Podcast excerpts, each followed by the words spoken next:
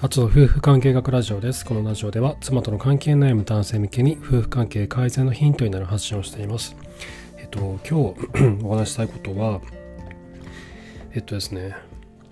このある本があるんですけど、その本の中からちょっとね、僕気になったところが、ページがあったので、そこについてちょっと話をあの元にしたいなと思っていて、お互いの夫婦がお互いの違いを認めてそして共通点を大切にすること。これによって夫婦関係を改善させることができると。いうことについて今日は話をしたいなと思います。でこれあの元ネタが何かって言いますと The News, News of Love っていう本があるんですね。えっと日本では Discover っていう出版社が出してるんですけど上手な愛し方という放題がついていて、まあ、この放題ちょっとよくわからないんで、The Rules of Love っていうその愛のルールですよねっていう、そうい現代のが分かりやすいと思うんですけど、この本、あの、世界50カ国だったかな？であの翻訳されて売られてるんですよ。イギリスであのまず最初に出版された本なんですけどこの中にあのなんだろうなこのまあ、夫婦だったり家族だったりするパートナーがお互いにこう長く愛し続けるためのヒントっていうのがこう見開き2ページでワンワンワンテーマでこう書いてあるんですね。でその中にある一つルールルール29違いを認め共通点を大切にするっていうページがあるんですけどこれが僕が普段から思っていることにとっても近いなと思っていてこのことについて今日詳しく話をしたいなと思うんですね。でまずはそうお互いの違いを認める夫婦がお互いの違いを認めるというのはどういうことなのかっていうところからまず話をしていきたいなと思うんですけど人間ってみんな得意なこと不得意なことってあるじゃないですか。私はこれが得意だったけどあのこっちは苦手だなとかってありますよね。でこれってその誰一人として全く同じ人はいないと思うんですよ。でつまりその誰にとってもできないこととできることがある、まあ、得意なこと不得意なことっていうのもできるできないで言い換えると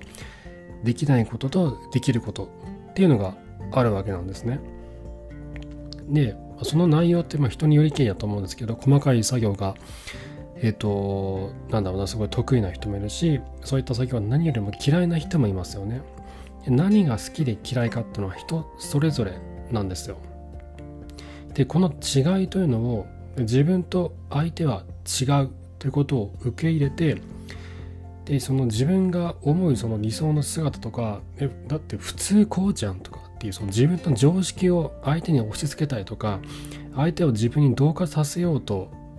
なんだろうなあのすること。これを全くまあこれをしないことってことですね。自分と相手は違うということを受け入れて自分に同化させないこと。それがお互いの違いを認めるということなのかなと僕は思ってるんですね。でつまりは自分の意見というのを妻であったり夫であったりに押し付けないっていうことなんですよね。でそれがお互いの違いを認めるということになるのかなと思うんです。じゃあなんで夫婦関係を改善するにあたってこのお互いの違いを認める必要があるのかということなんですけどお互いの違いを認めることで相手に対して誤った期待をしなくなるっていうメリットがあると思うんですね。でこれどういうことかっていうとそのきっとこうしてくれるはずとかあの人はこんなことをやってくれるはずだとかあの人はきっとこういうことに気づいてくれるはずだとかこういうことをやってくれるはずだっていうそういった期待があるじゃないですか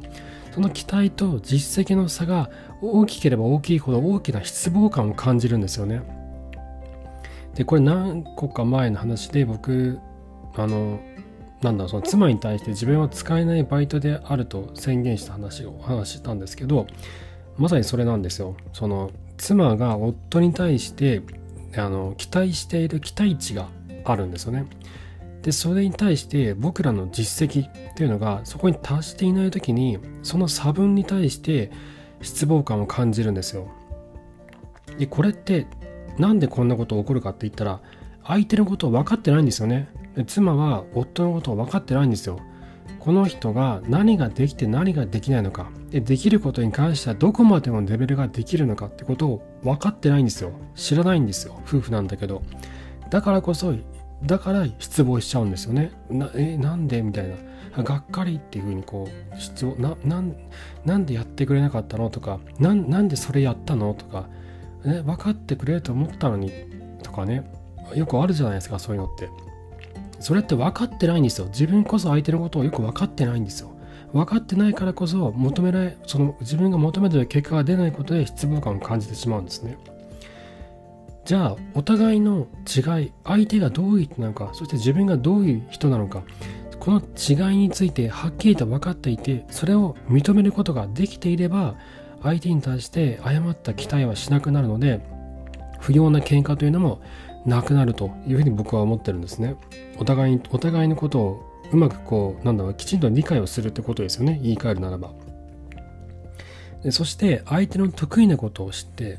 でそれをですねうまく生かすことを生かすように考えるんですね。相手の得意なこと不得意なことを知ってそれをうまくこうなんだろうなあの利用するじゃないんですけどそれを家庭の中で夫婦関係の中でうまくそれを生かす。自分の得意なこと妻の得意なことそれをうまく生かすように考えていくと家庭内の業務というのはうまく回り出すと思うんですよ。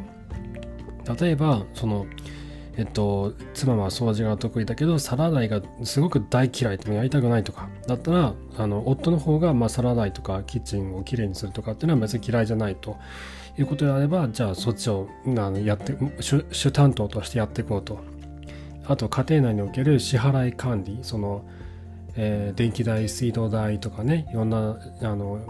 家賃の払いとかローンとかあるじゃないですか。そういった支払いの管理が苦手だとだけど片方は得意だという場合は得意な方に担当してもらうとか。家事をこうなんだろうその家庭の家庭内における家事を全て書き出してえっ、ー、と私は50個あなたは50個ってこう均等に分けるっていうのは全く意味がないんですよね。そのそれぞれが得意なことで割り振っていかないとなんだろう逆に不平等感が出るんですよ。やってて面白くないからですよ。つまんないことやらされてると何よりもつまんないんで、自分がやりたくて好きで得意なことをやった方がいいんですよ。やっていくうちに好きになるってこともあるんですけど、まあ、そのようにして、相手の得意なことを知り、それを生かすことを考えれば、家庭内の業務はうまく回り出すんだと思うんですね。だからこそ、夫婦はお互いの違いを認める必要があるんだというふうに僕は思っているんです。で、じゃあ、あの、次は共通点を大切にするってことなんですけどこれどういうことなのかっていうとこれは単純でして2人が好きなことお互いにとって好きなことを探してそれを一緒に楽しむことですね。そして楽しむことで喜びを感じること。というのが共通点を大切にするという言葉の定義にあたるんですがこれ本当に人によりけりやと思うんですよね。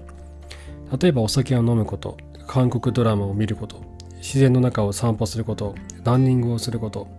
もしくは、えーと、なんだ小説を読むことだったり村上春樹の新刊を読むのが好きとかね。あと美味しい料理を作って食べて飲むことが好きとか好きな漫画を読むこととか好きなゲームを一緒にすることとか。本当に人によってバラバラで夫婦によってもバラバラだと思うんですよ。もう多分これ全くぴったり合うあの人たちってそんなにいないと思うんですけどまああのそれはあのえなんだろうなそのこのこの夫婦とこっちの夫婦で同じものが好きっていうのはねそうそうないと思うんですよ。みんなそれぞれバラバラなので。まあなんだろう一般的なものはかぶるかもしれませんけどね。ランニングとか散歩とかそういうのはね。でこれを一緒に楽しんでその楽しみ喜びを感じることが大事ですということなんですけど、まあ、この The Rules of Love っていう本の中ではそこまでは書いてあるんですね。共通点を大切にすること。それによって2人が一緒に楽しむ喜びを感じられるということが書いてある。じゃあなんでそういうふうに感じるんだっていうところはちょっと僕は付け足したいんですけどなんで共通点を大切にした方がいいのかっていうことについて話をしますね。でこれはえっ、とあのこれ僕何度も話をしてるんですけどこうなんだろうな。結婚して何年も経って子供が生まれて何年も経ってくるとお互いに対してのドキドキ感とか恋愛感っていうのはまあなくなるじゃないですか。でその時に重要になってくるのがオキシトシンなんですよね。お互いの絆を作り上げたり愛着関係を作り上げるホルモン重要なホルモン幸せホルモンとも呼ばれるこのホルモンオキシトシン。これが何よりも重要になってくるんですね。共通点を大切にすることでオキシトシンがお互いに分泌されて仲間意識が生まれて愛着関係を作りやすくなるんですね。でお互いに何か一つのことに、えっ、ー、と、なんだろうな、打ち込んだりとか楽しんだりとかすることによってそのチームのような意識仲間意識って生まれますよね。でその時に相手に対して愛着愛着愛着を感じるオキシトシンが分泌されるんですね。それによって絆が作りやすくなる。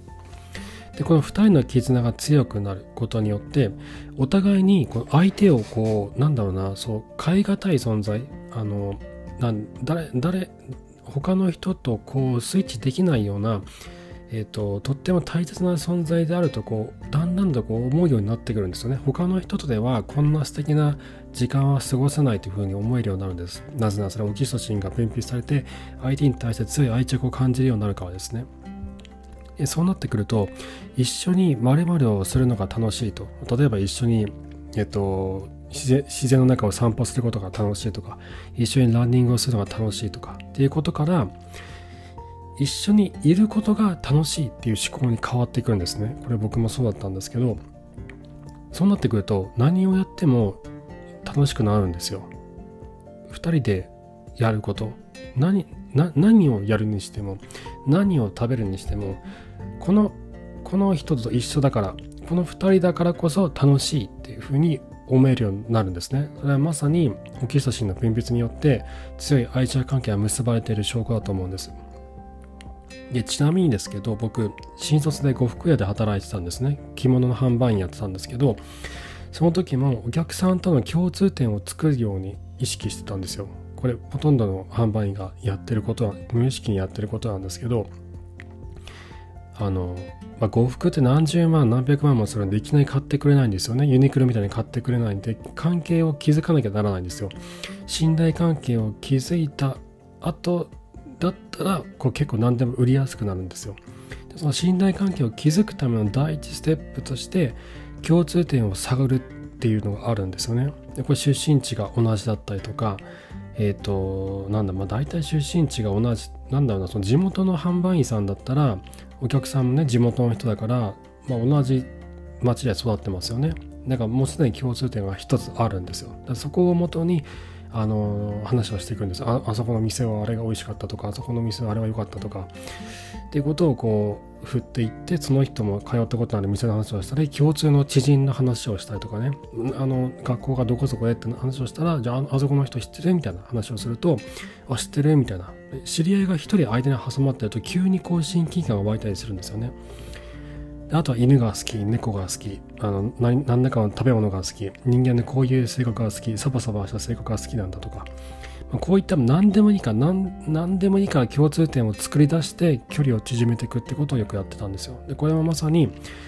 オキシトシンを分泌して愛着関係を作るためのステップだったんだろうなって今では思うんですね。はい。ということで、今日は、えー、お互いの違いを認め、共通点を大切にすることで、夫婦関係を改善させるということについてお話をさせていただきました。えー、妻との関係の悩み方の参考になれば幸いです。えっ、と、質問箱の方で、で夫婦関係に関するご相談、男女問わず受け付けておりますので、えー、ぜひそちらご利用ください。こちら、この放送欄、放送の説明欄に、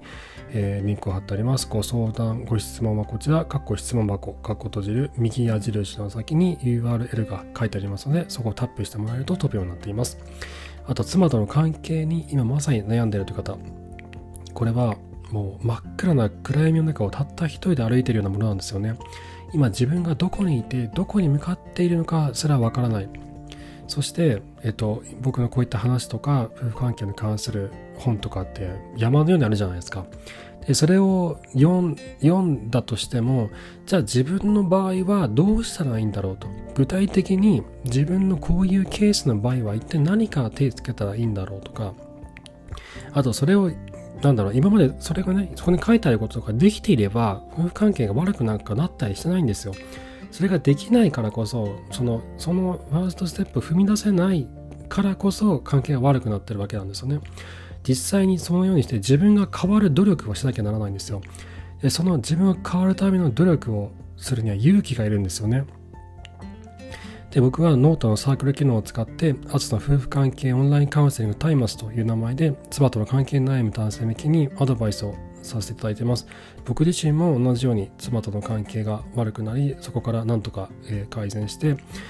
えっ、ー、と、今だ子供3人、えー、いまして、なんあの妻とうまくやってきてる状況なんですけど、かつての自分と同じように真っ暗な暗闇の中で迷っている方がいましたら、ぜひご連絡をください。僕は一緒に伴奏をしていきます。で、こちらも放送の、えー、この放送の説明欄にリンクを貼っております。えー夫婦関係改善カウンセリング、カッコノートサークル、カッコ閉じる、右矢印の先に URL が書いてありますので、そこをタップしていただくと飛べるようになっています。えっと、これ申し込んでいいですかとかたまに聞かれたりするんですけど、ね、そんなこと何もお気遣いなく、あのなんだろうな、えっと、気になった方は、そこからもう申し込んでいただいて大丈夫ですので、